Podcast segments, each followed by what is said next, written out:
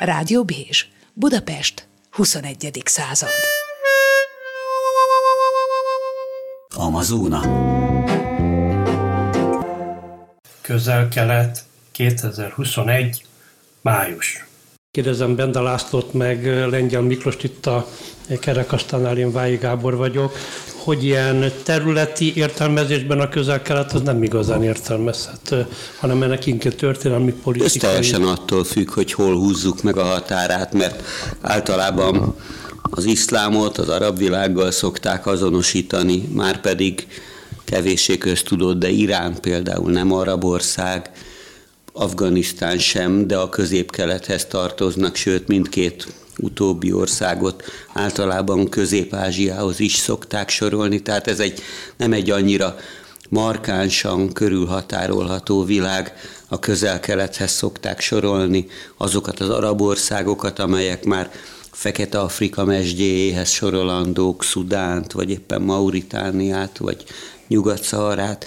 Tehát ez, ez, ez földrajzilag ilyen értelemben megfoghatatlan, de egy politikai kategória. Azért is kérdezem, hogy, hogy van értelme egyáltalán, vagy ez, ez csak úgy az emberre jellemző, hogy, hogy rendszerezzünk, amit rendszerezhetünk? Annyiban igen, hogy mint hogy ezek az országok azért túlnyomó részt olyan polgárok lakják, amelyek az iszlámhoz tartoznak. Ezt a világot még akkor is azonosítani szokták az iszlám világgal, ha például a muzulmán vallásúaknak a legnépesebb országa Indonézia, ettől jóval keletebbre esik a maga 270-280 millió polgárával. De hát az is érdekes, hogy miért lett a közel-kelet igazán fontos a világ számára. Hát ha belegondolunk abba, hogy például amikor Herz Tivadar, aki itt született Budapesten a zsinagóga mellett, hogy kiadta a jelszót, hogy új Izrael kell, akkor megmosolyogták őt még a zsidó hittestvére is, és az európai nagyhatalmak is legyintettek az egészre, senki nem vette ezt a dolgot komolyan. Tehát az egész térség iránti érdeklődés akkoriban a török szultán volt ott az úr, és végül is az egész dolog, hogy mi folyik, vagy mi nem folyik, nagyon nagy érdektelenség kísérte az egészet. Viszont bekövetkezett az olaj felfedezése, mint a legfontosabb stratégiai áruféleség ebben a korban, amelyik ugye hát döntő fontosság volt a hadseregek számára is, hiszen azokkal tudtak csak például eh, Hitlernek a tank hadserege így tudta majdnem elérni a szuezi csatornát. Ennek következtében a közel-kelet radikálisan felértékelődött a külvilág számára, és hát ezek a nagyhatalmak, amelyek régebben legyintettek minden ilyen problémára, ma már illetve hát a 20. század idején mondjuk pontosabban rendkívüli fontosnak tekintették. Már itt a műsorban is említettük, hogy Roosevelt elnök haldokolva Jaltából hazatérve még megállt Szaudarábia partjainál, és Szaud királya a paktumot kötött arról, hogy hát a szaudi olaj a jövőben az Egyesült Államokat illeti meg, ami akkoriban ugye a brit nagyhatalmat meglehetősen furcsán érintette, hiszen Szaudarábia akkor még formálisan a brit birodalom birodalomhoz tartozott, de hát ugye az erősebb kutya elve alapján Roosevelt elnök közölte, hogy stratégiai nyersanyagról van szó, nekünk erre jóval nagyobb szükségünk van, mint a hanyatló Nagy-Britanniának. Így tehát a közel-kelet az olajnak köszönhette a felemelkedését, és most a csendes visszasüllyedését az érdektelenségbe szerintem szintén az olajnak és a földgáznak köszönheti, hogy ma már ennek a világtörténelmi jelentősége, súlya a globális gazdaságban jóval kisebb mint volt a 20. században. Ennek következtében például azt láthattuk, hogy itt van ez a konfliktus Izrael és a palesztinok között, Biden elnök pedig meglehetősen hűvösen, távolságtartóan nyilatkozik ebben az ügyben, mindkét felett tűzszünetre szólítja föl, tehát az a markánsan egyértelmű elkötelezettség például, ami Izrael mellett korábban fennállt, és ami miatt Izrael hát ilyen nagyon jelentős szerepet játszott a közel-keleten, már úgy tűnik, hogy a múlté. Jó, hát hogyha már a történelemnél tartunk, és csak ugye nem kéne Ádámig, Éváig a szent bibliai föld, ahol létre kellene hozni Herzl Tivadar, vagy Theodor Herzl szellemében az új Izrael államot. Ez a második világháború vége felé, amikor a lengyel kolléga által emlegetett hitleri előnyomulást megállították a mai Líbia területén, sőt már korábban a gyarmatbirodalmak repedézésével, illetve a török szultanátus összeomlásával, az oszmán birodalom fölbomlásával új nemzetállamok kezdtek el születni, ahol tényleg csak ugyan a térképen húzigatták meg azoknak az új államoknak a határát, amelyek hol Anglia, hol Franciaország, hol később aztán mondjuk Olaszország befolyása alá kerültek. A második világháború végezte, újra fölmelegedett az a első világháború végén Balfour nyilatkozatban rögzített terv, hogy a, a diaszpórában, szétszóratásban élő zsidóknak a holokauszt a Hitler után új államot kell keríteni, vagy teremteni, és akkor különböző tervek voltak, hogy jó, egyrészt a Biblia földjén, az akkori Palesztinában, netán Ugandában, vagy, vagy Madagaszkár szigetén, és végül Izrael e, esett erre a sorra. 1948-ban létrehozták, és hogyha a közel-keletről, mint földrajzi fogalomról és történelmiről beszélünk, akkor azért alapvetően Izrael állama 48-ban létrehozott zsidó állam és az arab országok vagy a környező arab országok konfliktusára szokták leegyszerűsíteni.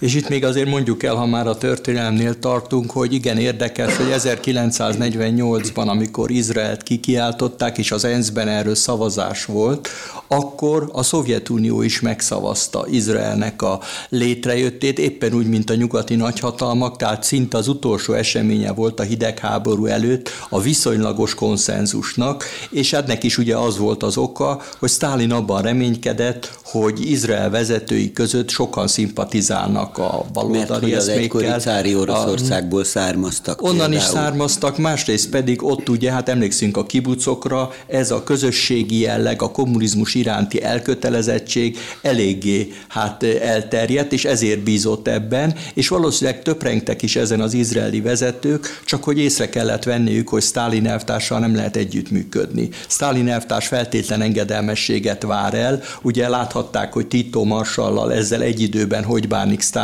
és ez a hát finom figyelmeztetés is arra buzdította őket, hogy az együttműködést inkább a nyugati irányba keressék, annál is inkább, mert a fő szponzor szponzorok a Nyugat-Európában, illetve az Egyesült Államokban élő zsidók voltak, akik hát Izraelt ugye anyagilag jelentős mértékben támogatták, és így Izrael hosszú időre elkötelezte magát a nyugati világ mellett, és a másik oldalon a Szovjetunió viszont fölvállalta az arabok támogatását. És ha már itt tartunk, akkor érdekes arra gondolni, hogy ma vajon ki támogatja a palesztinokat ugyanis például a palesztinok támogatása a Szovjetunió egyik ilyen szívügye volt, állítólag még Andropov és Arafat állapodott meg arról a 60-as években, hogy a palesztinok akcióit, amely tegyük hozzá nagyon gyakran terrorakció volt Izraellel és a szövetségeseivel szemben, ezeket ők támogatják, és ugye tudjuk, hogy például itt Magyarországon is voltak ilyen hát terrorista pihenőhelyek. Carlos például, aki összekötött vezető tiszt volt a szovjet titkosszolgálat és a palesztin terrorizmus között, az itt Magyarországon pihente ki fáradalmait. Tehát ilyen értelemben elég erős elkötelezettség volt a palesztin terrorizmus irányában, és ezt az arab országok is jelentős mértékben támogatták. Izraelnek a diplomáciája viszont arra irányult, hogy megszűnjön mindez, és ugye tudjuk, hogy a Szovjetunió bukásával Kelet-Európa is kiszállt ebből, és az arab országok közül is a szunnita muzulmán országok szépen lassan leváltak, tehát már nem támogatják a palesztin mozgalmakat, hanem Izraellel próbálnak módusz üvendit találni, hát Szaúd-Arábia ugye ezek közül a legjelentősebb, de az arab emirátusok is mind szépen kiszálltak ebből, hogy pénzzel és akár fegyverrel is támogassák a palesztinokat. Egyiptom már korábban kiszállt, ugye emlékszünk Szadat elnökre, aki a személyében is hát meg kellett, hogy így ennek a levét, mert meggyilkolták emiatt. Na és de előtte Nobel békedíjat kapott a két izraeli vezetővel, Rabinnal és hát az nagyszerű, együtt. nagyszerű, de hát a, túl, a túlvilágon, a túlvilágon világon a Nobel-díj használhatóságát hát nem tudjuk olyan egészen konkrétan fölbecsülni, de hát végül is így végezte, és Katar emírje az egyetlen, aki a, a palesztinok mellett kitartott, és ez azért érdekes, mert ugye az új szponzor és támogató az éppen Katar emirjének a szövetségese ebben a térségben az irániak. Nekik közös földgázmezőjük van a tenger alatt, és ezért a nagy barátság, emiatt nem kedvelik Katar emirjét mondjuk Szaudarábiában, és ők továbbra is támogatják a palesztinokat, és például a fegyverek, amelyek most a, hát ott készülnek a gázai övezetben, ezek a rakéták, ezek jelentős részben iráni technológiával készülnek, és egy iráni tábornok volt az, aki elmagyarázta a palesztin fegyveres erőknek, hogy is kell ezeket használni, milyen módszereket alkalmazzanak. Tehát lényegében a síta Irán vállalta föl a palesztin terrorizmus támogatást. A szunita nyomás alól, de lépjünk még azért vissza egy pillanatra a történelembe, ha már úgy is említetted az 1948-as Izrael állam megalakításához vezető ENSZ határozatot, amit a Szovjetunió is, ahogy mondtad, jóvá hagyott, vagy beleegyezését adta hozzá. Ez egy kétállami megoldáson alapult. Izrael állam létrejön, és az egykori Palesztina területének a másik fele a palesztinoké lesz. De már akkor sem tudtak megállapodni, azóta is ez az íri szalmája, a viszály főfészke Jeruzsálem sorsáról. Jeruzsálem nyugati része Izrael államhoz került, és a keleti része meg annyi szent hely. De nem csak muszlimok szent helye az Alaksa mecset, az például Mekka és Medina után a harmadik szent helyük, hanem keresztény palesztinoké is, a Szent Sír templom, a Via Dolorosa, és így tovább, és így tovább. De ezt követően már 48-ban kitört az első izraeli arab háború, 56-ban, 67-ben az a bizonyos hatnapos háború, aminek eredményeképpen Izrael nagyon jelentős területeket tudott elfoglalni, benne Kelet-Jeruzsálemet is, aminek, amiben egyébként aztán időközben elég komoly zsidó telepesek áramlottak át, ma már szerintem olyan negyedmillióra tehető ezeknek a lélekszáma, és a mostani konfliktus is éppen Kelet-Jeruzsálem ügyében pattant ki, a sokadik ilyen konfliktus, azért, mert onnan ki akartak telepíteni az egyik negyedből erőnek erejével olyan palesztin családokat, amelyek 1948 óta ott éltek, de eredendően vagy azt megelőzőleg zsidók laktak ott. És az izraeli legfelsőbb bíróság hozott egy olyan határozatot, hogy már pedig ezek az otthonok az eredeti tulajdonosokat illetik meg. Mellesleg az ellenkező oldalról, ahol palesztinok költöztek be, javarészt menekültek még 48-ból, ilyen otthonokba ezekről nincs ilyen jogszolgálat. Úgyhogy ezeknek a hovatartozása, ez, ez mindmáig egy konfliktus, és ez vezetett oda a mostani e, tulajdonképpen kiéleződött háborúvá, aminek a folyamányairól már lengyel kolléga is beszélt, hogy tulajdonképp kinek a fegyverével lövik a, a palesztinok. Egy része, ezt hozzá kell tenni, majd ezt mindjárt elmondom, hogy miért, iráni fegyverekkel, vagy éppen a szovjetek révén Szíriába szállított, és onnan egy hasonlóan iráni támogatást élvező libanoni szervezet, a Hezbollah, ami szintén terrorista szervezetként tartanak nyugaton nyilván, segítségével a palesztin területek egy részére szállított rakétákra. Azért mondom, hogy egy részére, mert az a palasztin hatóság, amelyet formálisan még mindig az ENSZ egy alternatív államként könyvel el az egykori Palesztina területén Izrael mellett, az két részből, két nagy részből áll. Az egyik, amely 73-ig Jordánia része volt, vagy 56-ig netán, Hát 56-ig nem, úgy 56-ig. gondolom, hogy arra ez a Cisjordániára gondolsz. Cisjordánia, igen, igen. Ami, ami a Jordánon innen van, az korábban Jordániához tartozott. Ezt a palesztin hatóság, vagy a palesztin felszabadítási szervezet, a lengyel Miki által emlegetett Arafat által vezetett szervezet tartja ellenőrzése alatt. Arafat halála óta ugyanaz a Mahmoud Abbas, a mind kevesebb hatalmat gyakorló elnöke, de a másik részén a Hamász, a gázai övezet, ez a tengerparti, déli, délnyugati övezet, ott a Hamász uralkodik, amelyet mindmáig terrorista szervezetként tartanak. Nyilván Ez néhol Izrael állam megsemmisítését tartotta a jövendő céljának, de az utóbbi időben mintha enyhülni látszott volna, és készült azokra a palesztin összpalesztin választásokra, ahol úgy érezte, hogy Abbaszékat leverhetik, és az egész főhatósága az uralmuk alá kerül, de emiatt is a gazdasági koronavírus járvány miatti gazdasági válság miatt ezt a palesztin választást Abbas lefújta, aki azóta is Arafat halála óta hatalmon volt, de mind kevesebb volt ez a hatalom, ami fölött rendelkezett.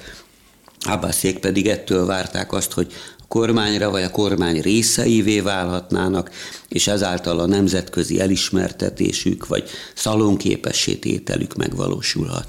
Tegyük még hozzá, hogy a palesztinok egy része ugye Izrael állampolgára lett, és ezek közül a különböző pártok most abba a helyzetbe is kerülhettek volna, valószínűleg ez feltételes mód már, hogy bekerüljenek a kormányba. Mert Netanyahu miniszterelnök nem találta a kormány alakítására megfelelő számú szövetségest, és felmerült benne, hogy esetleg az arabok egy részének támogatása juthatna ahhoz, hogy ő a kormányát megalakítsa. Akkor szerezne csak tehát, többséget. Tehát lényeg, lényegében egy, ennek is ilyen fura a fejleménye az egyik, amire érdemes talán fölhívni a figyelmet, a másik pedig az, hogy ugye az amerikai támogatás, ami Netanyahu-nak lehetővé tette, hogy negligálja a palesztinokat, azért az elsősorban Trumphoz kötődött. Trump volt az, aki elismert nagyon sok mindent Netanyahu követelései közül. Például, például azt, hogy Jeruzsálem. Jeruzsálemnek a hovatartozása, hogy egységesen Izraelnek a fővárosa, hogy a Golán fenség az Izraelhez tartozik, nem pedig Szíriához, ahol ugye hát történelmileg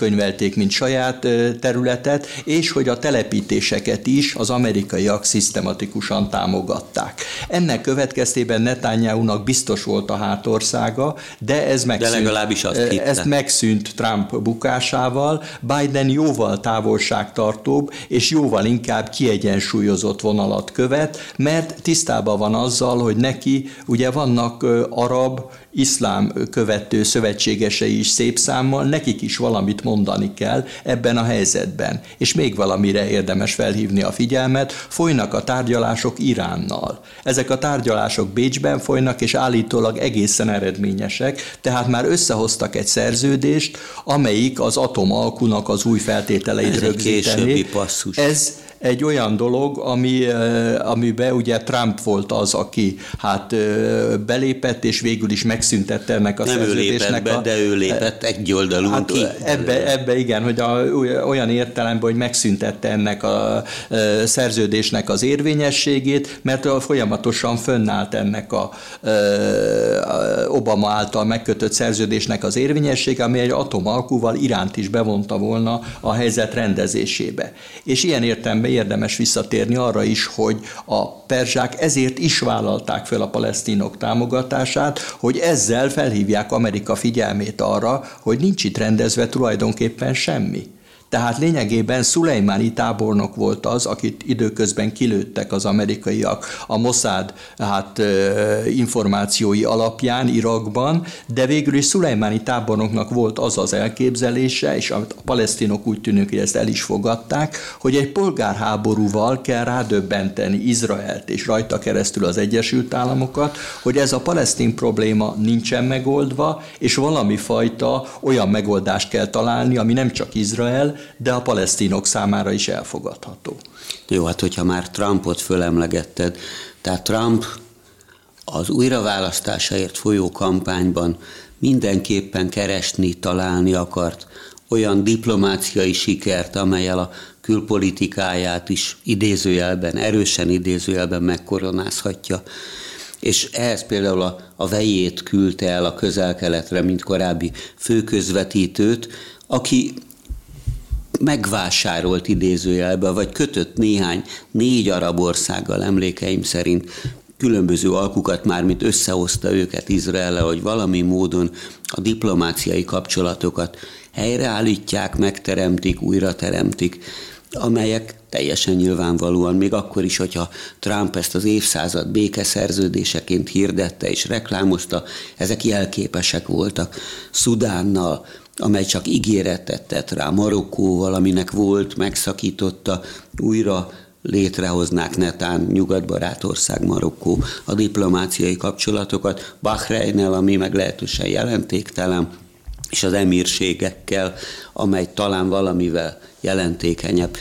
De most ezek is a köt homályába vesznek, nem csak azért, mert a súlyuk nem volt igazán jelentős, és Trump időközben mégiscsak megbukott az Egyesült Államok elnökeként, hanem azért, mert a most kiéleződött izraeli-palesztin viszályban a most konfrontálódó felek között az ingadozó, habozó, vagy legalábbis felemás álláspontot elfoglaló arab államok is teljesen nyilvánvalóan kötelességüknek érzik idézőjelben az iszlám szellemében, hogy a palesztinok mellett foglaljanak állást, tehát még azok is viszonylag visszatáncoltak, akik ebbe az alkuba Trump vejével belementek. De ha jól értem, akkor azt mondjátok, hogy valójában ezek a politikai adókapok, amelyeket ma, mint manapság olyat lehet olvasni, hogy for, forrong a közel-kelet, háborús tűzfészkek vannak, hogy ezek a gazdasági viszonyokkal, hogy mondjam, ellentétben vannak. Tehát, tehát ha még az olajnak olyan nagy szerepe volna, mint amilyen volt, akkor nem volna olyan erős? ez a, ezek a politikai adókapok? Lehetséges, lehetséges, ez a helyzet, de az amerikaiaknak rá kellett jönniük a gyakorlatban, hogy az a megoldás, hogy katonailag próbálják meg hát uralni a közel-keletet, ez nem működik. Beszélgettem az amerikai nagykövet asszonyjal, ő kérte ezt a beszélgetést Irak kapcsán. Irakban az volt az amerikaiak elképzelése, jó, bevonultunk oda katonailag, de különben teljes a csőd, mert az egymással rivalizáló, különböző vallási és nemze, nemzetiségi áramlatok egymást gyilkolják, és a demokráciának, a gazdasági fejlődésnek nyoma sincsen. És erre, hát akkor akartam mondani a nagykövet asszonynak, hogy tulajdonképpen azt mondjátok, hogy hát ez a, az egész eddig irányvonal helytelen volt, és ez a make war helyett a make money politikáját próbálja az USA képviselni. Hát igen, mondta a nagykövet asszony, ezt próbálnánk, de hát végül is ugye tudjuk, hogy ebből se lett semmi. Az amerikaiak csúfosan kivonultak Irakból, mint az imént bent a kollégát említett Afganisztánból, tökéletes kudarc minden szereplésük, mert ugye a szuronyokkal kapcsolatban még Talleyrand a Napóleon külügyminiszter említette meg, hogy sok mindent lehet velük csinálni, de rájuk ülni nem lehet. Amikor még az olaj nagy vagyon, nagy kincset jelentett, akkor másabb volt a politikai nézőpont, és most akár Irán felől nézzük, akár Szaudarábiában, ugye mert ezeknek az országoknak az az olajjal van, hogy mondjam, valamilyen potenciális nyugatot, vagy Európát függőbbé tartó ereje, de hogy azáltal, hogy ezek megszűnőben vannak, más energiaforrások lesznek ezáltal, máshova is helyeződik a hangsúly? Ez így valószínűleg tendenciájában igaz, de azért jelen pillanatban láttuk azt például Szaudarábia kapcsán, hogy az amerikaiak azért elég józan cinizmussal most is amellett állnak ki, hogy Szaudarábia sokkal fontosabb, mint az emberi jogoknak az a kínos kérdése, hogy miért folytották meg és miért darabolták föl azt az újságírót, aki a Washington Post munkatársa volt, vagy legalábbis szerzője volt, ami hát abszolút emberi jogsértés, és mindenki egyértelműen tudja, ki is derítették az amerikai amerikai hát, hírszerzés emberei, hogy egyértelműen az utasítást erre a trónörökös adta ki, aki Szaudarábia örök vezetője, de már Trump is kijelentette, hogy Szaudarábia fontosabb, mint mindenfajta emberi jogi probléma, és Biden lényegében ehhez csatlakozott, tehát eléggé egyértelmű, hogy fennmaradnak még ezek a kapcsolatok, csak a jelentőségük válik sokkal kevésbé fontossá. De hogy mennyire fontosak, az jól mutatja Iránnal kapcsolatban, hogy Irán ugye amint összeveszett az Egyesült Államokkal, megkezdte a kapcsolatok, a régebben is jó kapcsolatok javítását Kínával. És egy nagyon jelentős szerződést kötöttek a kínaiakkal, amikor is több évtizedre lekötötték az irániak kőolaj és földgáz szállítmányait, és cserébe felvállalták az infrastruktúra fejlesztését, pénzügyi támogatást és néhány más gazdasági ágazatban fejlesztéseket. Tehát lényegében a kínaiak mosolyogva átvették az Egyesült Államokat Államoknak a helyét. Tehát ilyen értelemben az amerikaiaknak is meg kell gondolni. Nagy részt, hogy na inkább maradjunk mondhat, ennyiben. Mondhatják ők, hogy leértékelődött a térség, de ha ők elmennek, akkor fennáll a veszélye annak az ő szempontjukból nézve, hogy belépnek oda a kínaiak a maguk kölcsöneivel, a maguk gazdasági erejével, és akkor bizony, hát az erőviszonyok is megváltozhatnak. Ezt Afrikában már lehetett a, tapasztalni, hogy amint kivonultak a hagyományos nyugati nagyhatalmak, megérkeztek oda a kínaiak, és ma már ők a legfontosabb gazdasági partnerei Afrikának. És hát tegyük hozzá például az Európai Uniónak is, tehát ilyen értelemben a kínaiak előrenyomulása rendkívül sokoldalú és rendkívül sok irányban terjeszkedik. Lényegében ez az új út, ez bárhova elvezethet és így nézve a dolgot, azért az irániakkal is nem véletlenül az Egyesült Államok, illetve a másik öt aláíró partner, mert ugye nem egyedül írja alá Amerika ezt az atomalkut, a múltban is még volt öt másik partner, a többi között a kínaiak, az oroszok, illetve három nyugat-európai ország, Nagy-Britannia, Franciaország és Németország. Na ez csak annyiban fontosítsuk, hogy a biztonsági tanács, ENSZ biztonsági tanácsának az öt állandó vétójogú tagja, és Németország, mint egy hagyományos kapcsolat, Iránnal hagyományos kapcsolatban álló ország, és négy font, vagy hat fontos gazdasági és politikai hatalom írta alá 2015-ben ezt az egyezményt. Bocs. Igen, igen, tehát ez volt tehát az, amit ugye Obama elnök nagy büszkén aláírt, és azt gondolta, hogy megordotta a térség problémáinak jelentős részét,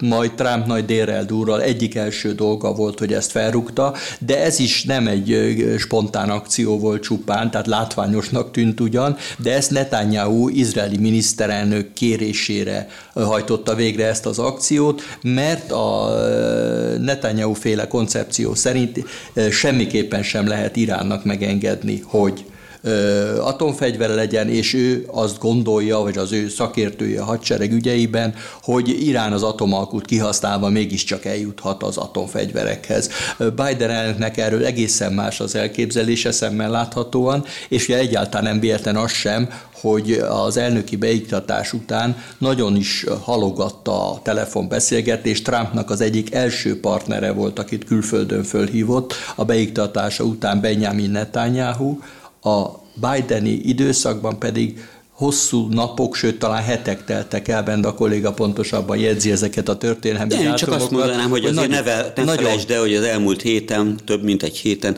négyszer beszélgettek telefonon, mert Biden igyekszik nyomást gyakorolni Netanyahu-ra, hát... hogy a, a fegyveres konfliktusnak, vagy legalább egy béke egyezménnyel vagy tűzszünettel vessen véget. Tehát nyomást gyakorol rá, régebben Trump a maga részéről sokkal inkább megpróbálta kiszolgálni az izraeli miniszterelnök elképzeléseit, céljait, most viszont az amerikaiak megpróbálják a béke irányába hát befolyásolni az izraeli vezetést, amelyik ugye hát némi túlzással fütyül erre, mert úgy gondolja, hogy katonai erővel is sok mindent meg lehet oldani, nem biztos, hogy ez a legcélra vezető legtöbb megoldás, de hát mi nem vagyunk szakértői annyira ezeknek a problémáknak. Nyilvánvalóan Netanyahu miniszterelnöknek mindig számba kell venni a hazai közvélemény reakcióit is, hiszen az izraeli közvélemény jelentős része az ezt pozitívan fogadta, és tegyük hozzá, hogy az ő fő, egyik fő ellenfele, Gantz hadügyminiszter jelen pillanatban irányítja ezt a katonai akciót, tehát tulajdonképpen... Ebben egyetértenek, semmi másban szinte. Tehát lényegében ebben van valami konszenzus is Izraelben, hogy keményen oda kell csapni a Hamas féle akciókkal szemben, de aztán, hogy ebből a kemény csapásból mi jön ki, azt jelen pillanatban nem tudjuk megjósolni. Jó, akkor még mindig maradjunk Iránnál több okból is. Egyrészt valóban egy fajsúlyos regionális középhatalom. A síita iszlám világnak a vezető hatalma, miközben a szunita iszlám világ az jóval kiterjedtebb, és olyan országok, vagy országlakosságok többsége, mint Szaudarábiáé vagy Törökországé is ide sorolandó. És Iránban az iszlám forradalom, ez 1979 óta olyan hatalom van, olyan teokratikus vallási államot hoztak létre iráni iszlám köztársaság címen a sah, a császárság megdöntése után, amelynek az egyik vezérelve az, hogy nem ismeri el Izrael államot, tehát kvázi a tengerbe tolná a zsidó államot, és ennek némely radikálisabb, szélsőségesebb iszlámhívő elnökök nyíltan hangot is adtak. Ilyen volt például Ahmadinejad, a korábbi államfő. És most akármilyen furcsán is hangzik, Irán azon kívül, hogy igyekszik a jobbik arcát mutatni azzal, hogy újra alkussza a Bécsben 2015-ben nagyon-nagyon hosszú hosszú-hosszú hónapok után megkötött atomalkut ezzel a bizonyos már említett hat nagyhatalommal, nyilvánvalóan megpróbál kompromisszumot kötni, mert Trump nem csak kivonult egyoldalúan ebből az egyességből, a több, többiek meglehetősen nagy búbánatára, vagy éppen kacsingattak rögtön Iránra, lásd az oroszokat, meg a kínaiakat, hanem megpróbálták a gazdasági kapcsolatokat valahogy tartani, miközben Trump nagyon kemény szankciókkal sújtotta a perzsa államot, amelynek a gazdasága ezt elképesztően erősen megőrizte. Márpedig Iránban szűk egy hónapon belül elnökválasztást tartanak, és az elmúlt két periódusban az államfői tisztet betöltött reformistának mondott, vagy mérsékelt reformistának mondott Hassan Rohaninak lejár a mandátuma, nem indulhat újra, és ahogy elnézem a, a jelentkezett, hivatalosan is bejelentkezett elnökjelölteket, ezeknek az esélyeseknek a túlnyomó része az tőle radikálisan jobbra áll, sokkal konzervatívabb, úgyhogy én tartok attól, hogy a rossz és a még rosszabb között kell választaniuk, ami nem vez, vetít túlságosan rózsás jövőt, akár Iránra, a gazdaságára, akár bármiféle egyezkedésre, vagy valamiféle szebb jövőre az iráni-izraeli kapcsolatokban. Hát igen, ezt sajnos meg lehet erősíteni, mert az iráni külügyminiszter hosszas beszélgetés folytatott a forradalmi gárda vezetőivel, és ez valamiért napvilágra került ez a hosszas beszélgetés, amiből kiderült az iráni külügyminiszter, aki végig tárgyalta ezeket az atomalkuval kapcsolatos, hát nagyon hosszú és nagyon nehezen e, eredményre jutó, de mégiscsak sikeres tárgyalásokat, ott menet közben eléggé nyersen megmondta, hogy a e, forradalmi gárdával nem nagyon lehet együttműködni, többi között azzal a szulajmáni tábornokkal, aki időközben a túlvilágra került, méghozzá egy amerikai drón találat következtében. Tehát a forradalmi gárdának már a 1979-es iszlamista fordulat óta döntő szerepe van Iránban, és ez jelen pillanatban nem kíván úgy tűnik paktálni sem az Egyesült Államokkal, sem pedig hát valami fajta modus vivendi találni Izraellel. De ugyanakkor, mondom, olyan hírek is elterjedtek, hogy azért folytatják a tárgyalásokat Bécsben, és valahova eljutottak már egy új szerződést illetően. Tehát valószínűleg nagyon megosztott az iráni elit is, mert ugye ott az a probléma, amit Benda kolléga említett, hogy hihetetlenül nagy életszínvonal csökkenést okoztak a, az, hogy a szankciókat, ugye hát Trump keményen alkalmazta velük szemben, más pedig az olaj árának a csökkenése önmagában is egy dráma. Hát láttuk Oroszországban is, óriási életszínvonal csökkenést okozott az olaj és a földgáz e, árának a csökkenése, illetve az új olajpolitika, aminek ugye az volt a alapja, amit Szaudarábia határozott el, hogy inkább adjunk el kevesebbet, de magasabb áron. Na most ez Irán számára, amelyik ugye a legnépesebb közel-keleti ország, Irán számára ez egy katasztrófa, mert nem tudja a lakosságnak azt a szerény életszínvonalát sem megtartani. És azért ott is nem ambróziával és nektárral táplálkoznak az emberek, hanem lényegében azért a megélhetésüket tartják a legfontosabbnak. A fiatalok körében állítólag az iszlám szokások, az iszlamista tendenciák jóval gyengébbek, mint ahogy a forradalmi gárda vezetői ezt hirdetik, akkor még 79 után tömegesen sereglettek a forradalmi gárdába, és választották a hősi halál meglehetősen rögös útját a Irak elleni háborúban. Ma már jóval kisebb a lelkesedés ebben az irányban, mert ugye több mint 40 éve áll fönn az iszlám állam, amelyik hát a jelszavaival együtt tulajdonképpen nagy sikert nem ért el. És a hősi halál mind kevésbé jelent perspektívát a felnövekvő fiatal nemzedék számára, ezzel tehát a következő elnöknek is számolnia kell, hogy önmagában ideológiából nem nagyon lehet megélni, és ilyen értelemben is érdekes a kínai kapcsolat, mert a kínaiak is ebbe az irányba próbálják állítólag őket befolyásolni, hogy fiúk, mi is kipróbáltuk ezt az ideológiának ezt a domináns hatását a saját rendszerünkre, és jól megbuktunk vele. Hát akkor talán nektek is el kéne gondolkozni, hogy nem lehetne más megoldást ö, kitalálni, és amennyire tudom, a forradalmi gárda és az iszlamista tendenciák mögött elsősorban a teheráni és a többi ilyen nagy bazár áll.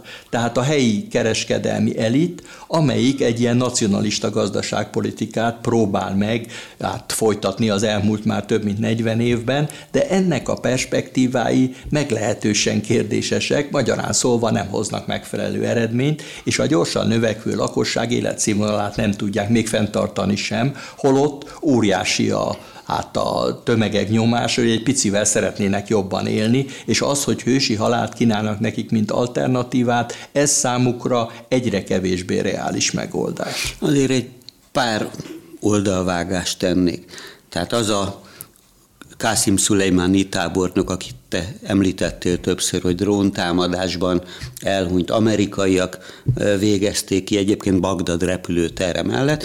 De éppen ennek a, az iráni iszlám forradalmi gárda tulajdonképp terjeszkedő irányvonalának a fő képviselője volt, nem véletlen, hogy Irakban nyírták ki, ahol szintén nagyon komoly befolyásra tett szert az iraki síiták körében, vagy Szíriában tette ezt ugyanígy, vagy Libanonban a Hezbollah egyik főistápolója volt, és a, az irániak Hamásznak, a palesztin területeken, a gázai övezetben lévő erejének is a legkomolyabb támaszait jelentik.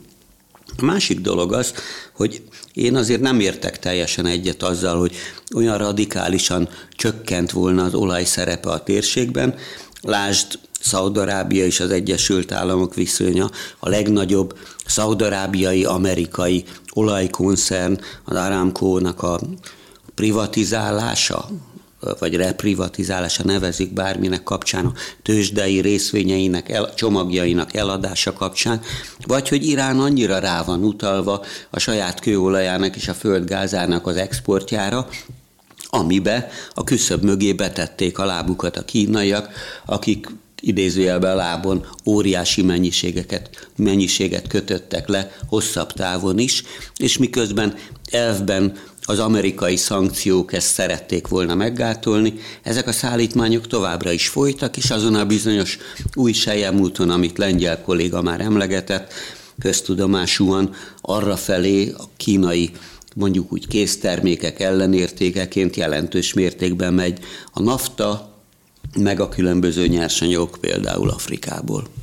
A globális gazdaságban azért úgy érezhető az olaj és a földgáz leértékelődése. Itt bent a kolléga említette ezt, hogy az Aramco, ami a világ legnagyobb ilyen vállalkozása, eredetileg ugye amerikai arab, is arab van, olajtársaság, ezt megpróbálták Szaudarábiában a New Yorki tőzsdén, tőzsdére vinni, és ott nem fogadta megfelelő lelkesedés. Olyan alacsony árat ígértek, amit a szaudi trónörökös és a tanácsadói visszadobtak és ezt tőzsdére otthon vitték, Giddában, ami ugye kicsit szokatlan dolog, de megtalálták egyrészt a pénzt, amire ugye sokan nem számítottak, hogy a közel-keleten, de kiderült, hogy annyi ilyen hát elrejtett pénz van, amit tudtak ilyen szempontból hát előteremteni, hogy sikerült a privatizáció, de lényegében azon az áron, hogy az nem New Yorkban vagy Londonban, tehát a globális gazdaság központjában, hanem egy viszonylag periférikus helyi tőzsdén sikerült ezt a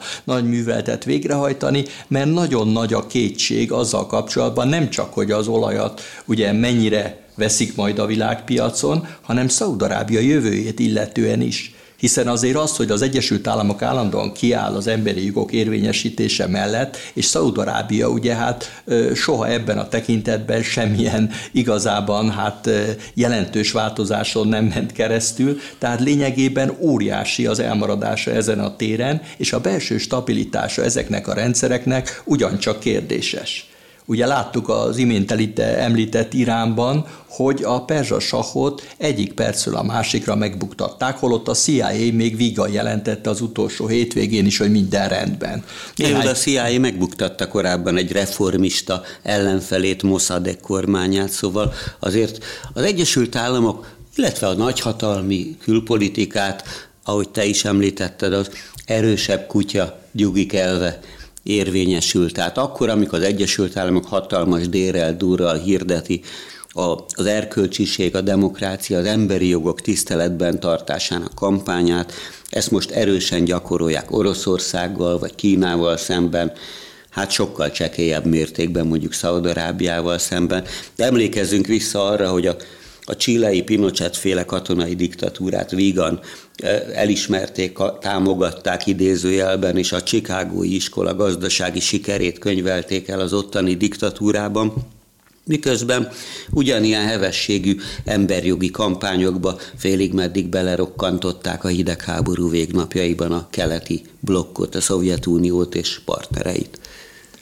Hát ez a bús realitás, csak ugye van egy fedőszöveg, és van egy realit, eh, reális programja a nagyhatalmaknak, és ez az, amit szerintem még nem lehet egyértelműen látni, hogy például az Egyesült Államok mit akar most a közel-keleten. Mert Trump esetében lehetett látni, hogy számára ez továbbra is prioritás, nem annyira azért, mint régebben, hogy az olaj és a földgáz miatt, hanem azért, mert a zsidó közösség az Egyesült Államokban igen jelentős befolyással bír, hogy hány szavazatot tud szerezni, ennek ennek a meghódítását ő rendkívül fontosnak tartotta, mert azt gondolta, hogy a hatalmi bázisát ez lényegében olyan mértékben megerősíti, hogy az ő a második újraválasztása is sikeres lesz. Mint látjuk, ez nem sikerült, de végül is azért a számításába ez is benne volt. Most Bidennek úgy látszik, hogy az az elképzelése, hogy maradjunk esetleg távolabb ezektől a konfliktusoktól, semmiképpen sem kell beavatkozni, úgy, mint korábban. Ne felejtsük el, hogy korábban hasonló konfliktusok esetén az amerikaiak még akár a flottájukat is mozgósították.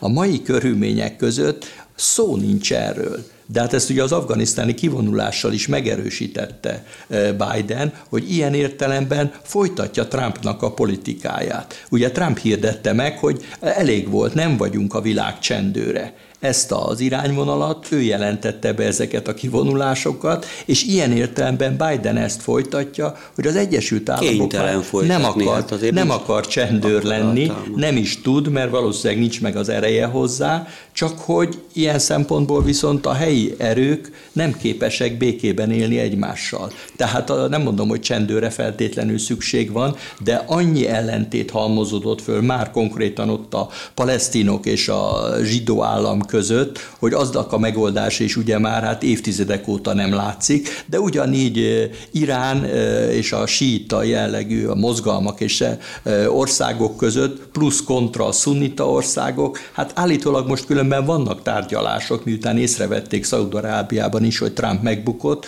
vannak ilyen titkos tárgyalások a teheráni és a riádi vezetés között, mert megpróbálnak közeledni egymáshoz, mondván, hogy ezekből a háborúkból háborúból nem jön ki semmi. Korábban már említettük ezt a jemeni háborút, amelyik ugye egy ilyen proxy war volt, tehát Szaudarábia és Iránnak a háborúja. egymással háborúja, és végül is nem jött ki belőle semmi, leszámítva a tömeges nyomort, a rettenetes pusztítást, a járványokat, tehát lényegében a kilátástalanság az teljesen egyértelmű, és ebből levonhatták azt a tanulságot, hogy valami fajta megoldást, módusz vivendit ki kell találni a közelkeden nekünk magunknak, mert az Egyesült Egyesült Államok kivonulóban van a térségből. A kínaiak pedig a maguk részéről nem nagyon érdeklődnek ez iránt, de érdekes, hogy most a kínaiak előállt a kínai külügyminiszter egy javaslattal. Pirulva kell bevallanom, hogy nem olvastam ezt a javaslatot. Benda kolléga, aki mindent elolvas, bizonyára mind a hat pontjáról be tud számolni,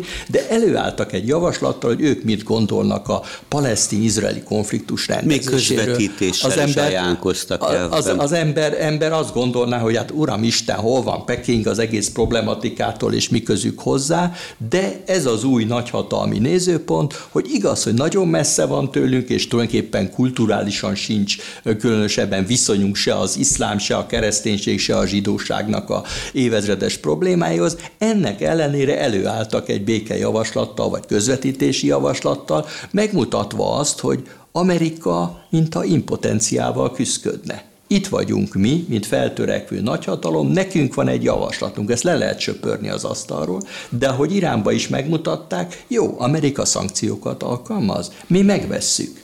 Iránnak az olajkészletét és a földgázkészletét, és akkor... Afganisztánban is ugyanígy settenkednek a Akkor ilyen, ér, ilyen, ilyen értelemben ez egy ellensúly lehet. Hát, hogyha már itt Afganisztánt említsük, azért ne feledkezzünk meg a hazai viszonyokról se. Hát valószínűleg ugyanez a gondolat megjárja a magyar miniszterelnök fejét is, hogy hát igen, persze, a nyugatiak is nagyon fontosak, na de itt vannak kínai barátaink. Adott esetben tőlük is lehet pénzt kérni, hiszen a kínaiak gazdasági lehetőségei már-már összemérhetőek az Egyesült Államokéval. Jó, hogyha még annyiban visszakanyarodhatunk a közel-kelethez, hogy a napokban történt az, hogy összeültek az Európai Unió külügyminiszterei, vagy formálisan, vagy virtuálisan, és megint csak egy magyar vétó hangzott el, amire már meglehetős keménységgel reagáltak például ma a német külügyminiszter, hogy bizony 26 ország egyetértett abban, hogy az erőszaknak véget kell vetni, és a magyarok pedig egy ilyen kvázi Izrael barát politikából kiindulva azt mondták, hogy nem kell devalválni ezeknek a tiltakozásoknak az értékét azzal, hogy minden nap valami ilyesmivel rukkolunk elő. Ugyanezt tették egyébként korábban az egy másik az EU-nak egy közös hongkongi jogtéprással kapcsolatos kínai döntésével kapcsolatban. De ugyanakkor az mindenképpen ténynek látszik, hogy a kínaiak gazdasági értelemben gazdasági értelemben felnőttek az Egyesült Államok mellé. Hát vannak különböző ilyen becslések, amik szerint már egyenértékűek, de hogy egyre jobban növekednek, sőt a tavalyi járvány sújtotta esztendőben is az egyetlen komoly gazdasági hatalom volt, amelyik lényegi gazdasági emelkedést tudott fölmutatni, miközben a többi négy-öt még nagyobb százalékú recesszió sújtotta, a gazdasági hatalmukhoz méltó politikai, stratégiai és egyéb súlyra tartanának igényt a nagyvilágban. Ezért rukkolt elő csak ugyan Wang Yi, a kínai külügyminiszter ilyen békejavaslattal, vagy az amerikaiak pipogyaságára, vagy közelmúltjára mutogató javaslatokkal, és egyébként ezt nem csak ott teszik meg, hanem csak ugyan Afganisztánban egyebütt építik ki ezt az új sejemutat, ami alapvetően gazdasági együttműködésre épül, mondják ők, délre, durra hangsúlyozva, de hát azért belecsusszam például a közel-kelet mesdjéjön már Djibouti-ban, Jemennel szemben, Szaudarábia közvetlen tőszomszédságában egy olyan támaszpont, ami egyértelműen katonai célokat is szolgál. Tehát az, hogy mit hoz a jövő Kína és mondjuk úgy Afri- Afrika és Európa kapcsolataiban, az már sokkal több kérdőjelet vett föl. Záró kérdésre még talán van idő, de akkor itt is igaz, ami más vonatkozásban mondtunk, mondtatok, hogy míg a nyugati meg amerikai feleknek mindig a választások ideje meghatározó, Kínának az idő játszik, tehát hogy 25 vagy 50 év, az neki teljesen mindegy. Ő csak szépen lassan tolja befelé magát az adott helyre. És Én úgy látom, hogy, hogy Biden pontosan azért ingadozik, és bizonytalan, vagy nehezen dönt, vagy hosszú idő után lásd a mostani helyzetet is, részint azért, amit itt a kolléga említett, hogy mekkora zsidó választói közösség vár, majdnem annyi zsidó él az Egyesült Államokban, mint magában Izrael államban, hanem például azért, mert Biden egy demokrata párti elnök, és a saját pártján belül is nagyon erősen érvényesül Izrael támogatóinak a befolyása, vagy a, a zsidó lobby befolyása, nevezétek, aminek akarjátok, és igen, mindenki megpróbál hazafelé beszélni a saját közvéleményéhez szólni, vagy ahhoz is szólni, és ez az amerikai politikában, de még a, az észak európai gázvezeték ügyében az is mai hír volt, hogy hát visszavonják, vagy meginoktak a, az Oroszországból Németországba gázvezetéket szállító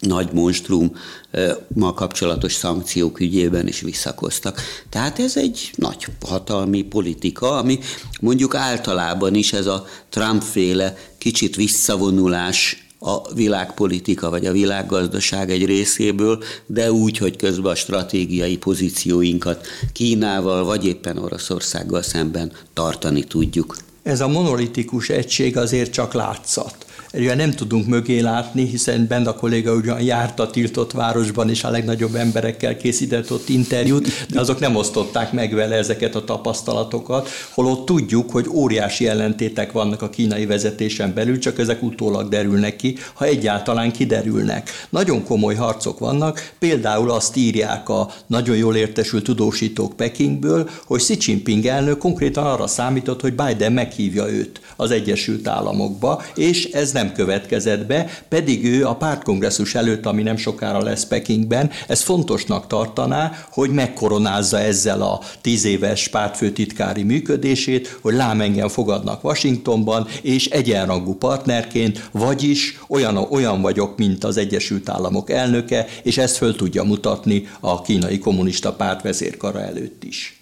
És olyan is. Lengyel Miklós Benda László Vágyi Gábor volt ma is itt a Rádió és Rádió Bézs, Budapest, 21. század. Amazona.